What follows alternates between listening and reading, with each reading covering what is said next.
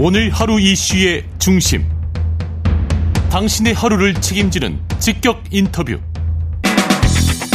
KBS 최강 시사.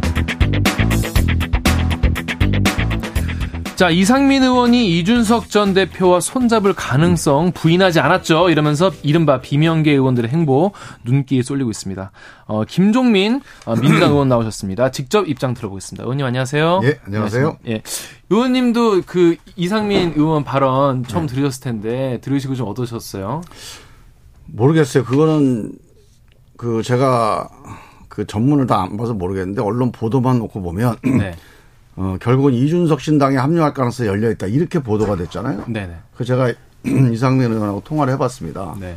그랬더니 그런 취지로 얘기한 건 아닌데 언론에서 이제 그 점이 부각돼서 좀 취지에서 벗어났다 이렇게 어. 말씀하시더라고요. 그 원래 취지는 어떤 취지였을까요? 이상민 의원께서는 이제 우리 민주당의 혁신과 변화가 반드시 필요하다 이 주장을 계속 일관되게 하고 계시는 거고 그런 취지에서 민주당의 변화가 만약에 안 된다면 자기의 그 뜻과 소신이 있잖아요. 이걸 펼치기 위해서 어떤 선택도 하겠다. 거기에는 뭐 탈당이든 신당이든지 여러 가지 가능성은 있겠지만 일단 일차적으로는 민주당의 변화와 혁신, 결단 이런 것들이 우선이고 그것이 안 됐을 때 최종적으로 어떤 결정할지는 다 열어놓고 생각해 보겠다 하는 건데 그걸 특정해서 이상민, 아니, 이준석 신당 합류라고 보는 거는 언론에서 좀 너무 앞서 나간 거고요. 이상민 의원님 또 개인적으로 그런 생각을 하시는 건데 심지어는 이제 뭐 비명계 의원들 해가지고 여러 명의 의원들이 이준석 신당에 합류한다 이런 보도도 나와요.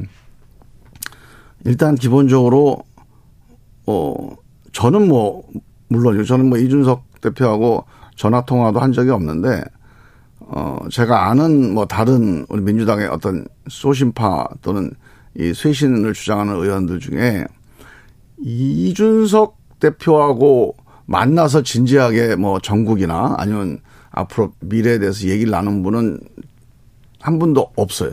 저는 못 들었습니다. 그러니 당연히 뭐 신당 얘기를 같이 나눴다는 건뭐 전혀 사실이 아닐 테고.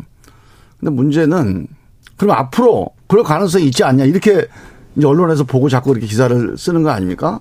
근데 저는 그럴 가능성 없다고 봅니다. 아예 없다고 보시나요? 만약에 민주당에서 몇몇 의원들이 야 이거 민주당 변화해야 되는데 결단해야 되는데 안 한다. 그래서 우리는 우리 뜻을 펼치기 위해서 이 새로운 정치를 펼치기 위해서 뭐 이재명 정치는 아니라고 본다. 뭐 이래서 만약에 탈당을 하든 신당을 만들든 그거는 새로운 정치를 하기 위해서 제대로 된 정치를 하기 위해서 새로운 선택을 하는 거거든요. 근데 이준석 정치가 새로운 정치고 우리가 생각하는 그런 새로운 비전은 아닙니다, 절대로. 아, 그러니까 그거는 네. 제가 뭐 이준석 정치를 뭐 폄하하거나 무시하자는 게 아니고 네. 그런 이준석 대표는 그 나름대로 자기 길이 있어요. 그 길을 존중합니다. 그러나 적어도 김종민이 생각하는 새로운 정치, 내가 하고 싶은 정치는 아니에요, 그런 거는. 그리고 아마 민주당에 있는 이른바 다른 소신파 의원들이 대부분이 같은 생각일 겁니다. 그런 점에서 당을 같이 한다. 이거는 제가 본 가능성은 없어 보이고요. 그런데 만약에 이제 뭐, 뭐 양당에서 다 이제 여러 가지 총선 앞두고 여러 가지 변화가 있으니까 뭐 신당들이 각자 나올 수 있지 않겠습니까? 나왔을 때 지금 이런 윤석열 정치, 이재명 정치, 이런 전체주의 내지는 무슨 뭐, 이, 어, 사당화. 이 문제에 대해서 서로 문제의식을 갖고 있는 그런 정치인들이 서로 뭐 협력을 한다거나 협의하는 건 있을 수 있겠으나 하나의 당으로 같이 가는 거는 그거는 저는 맞지 않을 것 같다고 음. 봅니다. 그러니까 현 민주당 지도부나 이제 가는 기조에 대해서 마음에 안 드시는 음. 분들이 계시면 네. 탈당을 할 수 있고 신당 만들 수도 있지만 이준석 당은 아니다. 그걸 만든다는 건 아니고 네, 그런 가능성은 있는데 있지만, 네. 그 가능성이 있다고 그래서 그 이준석 정당이다. 이준석 정당 같이 한다. 이거는 저는 가능성 없다고. 가능성 없어. 영이다 말씀해 주셨고요. 그런데 이 비명계 의원이라는 말을 처음 쓴 건 이준석 대표란 말이죠. 이준석 전 대표란 그러니까 말이죠. 이제 그거는 이준석 대표는 주관적으로 네. 비명계 의원들이 탈당할 수도 있다. 신당을 만들 수 있다. 그러면 같이 해야 되지 않겠냐. 이런 생각을 주관적으로 할 수는 있죠. 그걸 우리 막을 수는 없잖아요.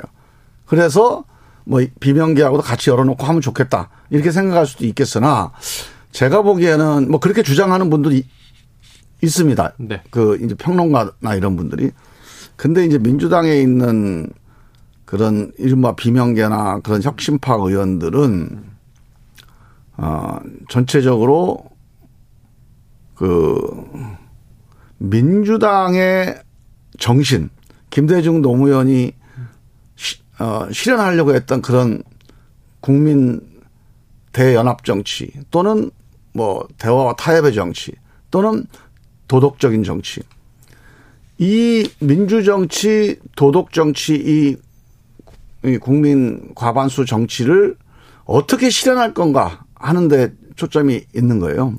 그런 점에서 볼 때 이준석 정치하고 이게 뭐 서로 경쟁하면서 협력하는 건 가능하겠으나 하나의 당으로 가는 거는 저는 맞지 않다고 봅니다. 총선이 이제 얼마 안 남았지 않습니까? 근데 이준석 신당이 이제 출범할 수도 있잖아요. 물론 안 할 수도 있지만. 근데 한다고 하면은 뭔가 중도 중도층의 표를 좀 가져갈 가능성이 높다. 본인들도 이제 그런 주장을 하고 있는데 예. 지금 민주당 의원님들 입장에서는 아 이게 얼마나 좀 파괴력이 있을까? 민주당 어, 지금 이제 지지자분들이 얼마나 좀 이탈할까? 이런 거에 대한 위기감이나 좀 이렇게 어, 전망하시는 분야가 있나요? 그거는 뭐 이준석 신당이든 뭐 유승민 신당이든 아니면 뭐 또 민주당 계열의 신당이든 간에 현재 있는 중도 유권자들은 지금 현재 민주당과 국민의힘의 정치에 대해서 상당히 많이 실망을 하고 있습니다. 심지어는 이제 배신감도 느끼고 있어요. 양쪽이 변화하면 중도층 공간은 없어질 거고 양쪽 다 변화를 안 하면 그러면 아마 총선에서 그 이른바 양쪽의 비호감인 이런 유권자들이 목소리를 내고 싶어 할 거고 그런 정치 세력이 아마 어, 힘을 결집할 수 있을 거다 저는 그렇게 봐요. 그러니까 양쪽 당, 그러니까 국민의힘이든 민주당이든 변하지 않으면은 무조건 뺏길 변하는 거다. 정당이 이기는 거고 유권자를 결집시키는 거고 그렇다면 짧게 말해서 민주당은 지금 어떤 게 변해야 된다고 보시나요?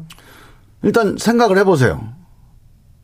다 잊어버린 모양인데 네. 지난 민주당 1년 동안 주로 많이 언론에서 문제 제기하고 국민들 문제 제기한 게 뭡니까?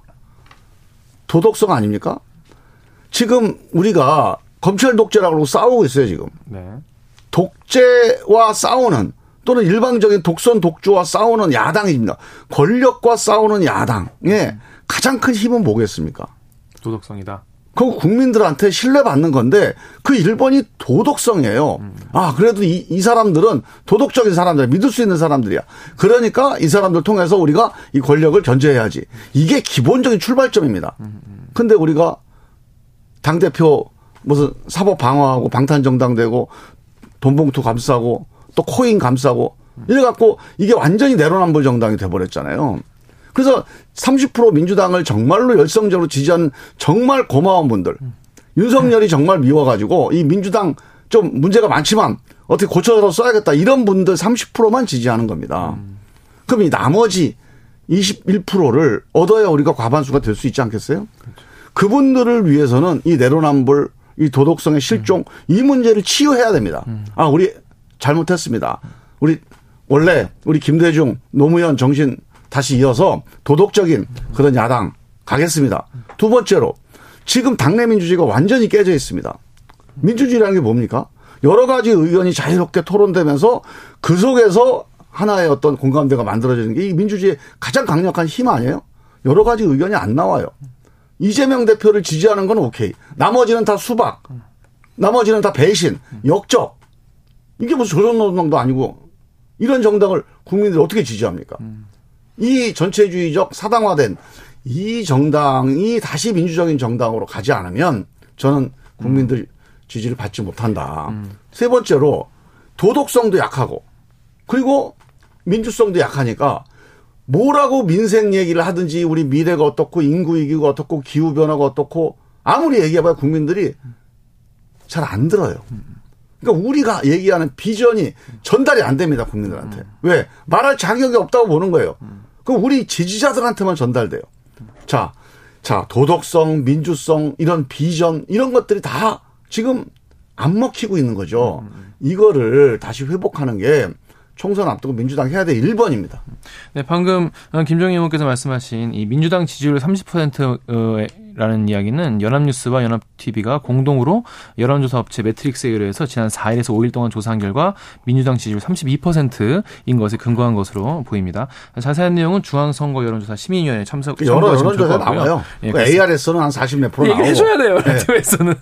네. 전화 면접하면은 네네. 그 전화 면접이 되게 민심을 나타내는 네. 거니까. 자, 이게 세 가지를 이제 짚어줬어요. 도덕성, 그리고 당내 민주주의, 그리고 정책 비전이 없다. 이런 말씀 해주셨는데, 이런 거 이제 사실 정당 같은 경우에는 이제 공천으로 얘기를 하는 거 아니겠습니까? 그렇죠, 예. 그럼 공천으로 얘기를 해야 되는데, 그럼 총선기획단 역할이 이 세 가지를 어느 정도 반영을 해서 민주적으로 뭔가 룰을 뭐 짠다거나, 공천할 때도 그렇고, 이런 걸 이제 반영을 해야 될 텐데, 뭐 도덕적 기준을 확 높인다거나, 그렇다면은 어떻게 그러면 총선기획단 지금 잘 좀 운영되고 있다고 보시나요?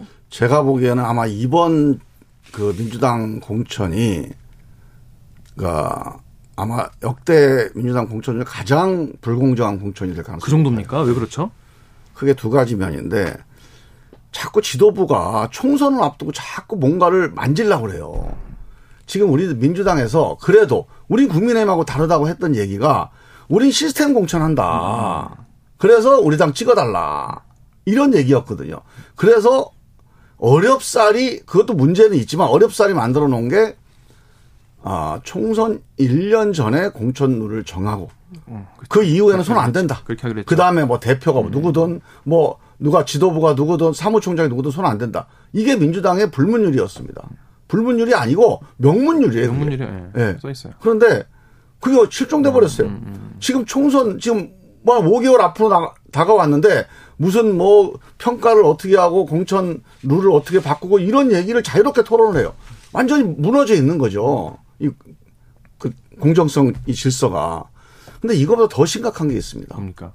지금 이른바 개딸이라고 그래가지고 전 지역구에 그러니까 이재명 대표한테 비판하는 모든 의원들은 다 돌아다니면서 낙선하겠다고 사진 붙이고 다녀요. 그리고 지역구 가서 막 공격하고 막 깽가리 치고 프랭카드 걸고 합니다. 그 다음에 이른바 친명 유튜버들이 뭐 유튜브 전체를 보면 일부지만 우리 민주당 쪽 유튜브는 거의 대다수예요. 여기서 자 이재명 대표하고 가까운 사람 이 사람은 당선시키고 이 사람은 떨어뜨리자 이 운동을 하고 있어요. 근데 문제는 이게 예를 들면 이런 겁니다. 요새는 마을 이장 선거도 이 정도로 불공정한 선거를 안 합니다. 예를 들면 마을 이장 선거를 하는데 아 우리 마을 이장에서 이, 이 사람이 우리 군수랑 가깝다. 그러니까 이 사람 찍어줘. 이 사람은 군수하고 맨날 쓴소리하고 그러니까 이 사람 떨어뜨려야 된다. 이런 얘기를 차 타고 돌아다니면서 하고 있고 방송을 하고 다니는 거예요. 근데 이거를 가만 놔두고 있어요 우리 지도부가. 그렇다면 당 대표가 좀 더 제지를 해야 된다고 보시는 건가요? 아니, 당 지도부가 공식적으로 이건 제지하고 여기에 가담하고 있는 심지어 당직자들도 가담을 하거든요. 네. 이런 사람들 공천 배제를 시키든가 아니면 당직에서 이거 징계를 해야 됩니다. 그러면 일주일 안에 없어져요 이런 거. 이런 것들이 없어져야 자 마을 이장 선거도 지금 되게 민주적으로 합니다. 그런데 한 당의 제1당의 선거를 내부 경선 이런 식으로 한다? 국민들이 그 정당 찍어주겠습니까? 네. 알겠습니다. 원래 마지막에 원래 이 선거법 얘기 꼭 하, 기로 했는데 시간이 없어가지고 다음에 꼭 모셔 듣도록 하겠습니다. 자 지금까지 김종민 민주당 의원과 말씀 나눴습니다. 고맙습니다. 예, 감사합니다. KBS 1라디오 최강시사 1부 여기서 마치고요. 잠시 후 2부에서는 인요한 국민의힘 혁신위원장과의 인터뷰 그리고 한 번 더 뉴스 준비되어 있습니다.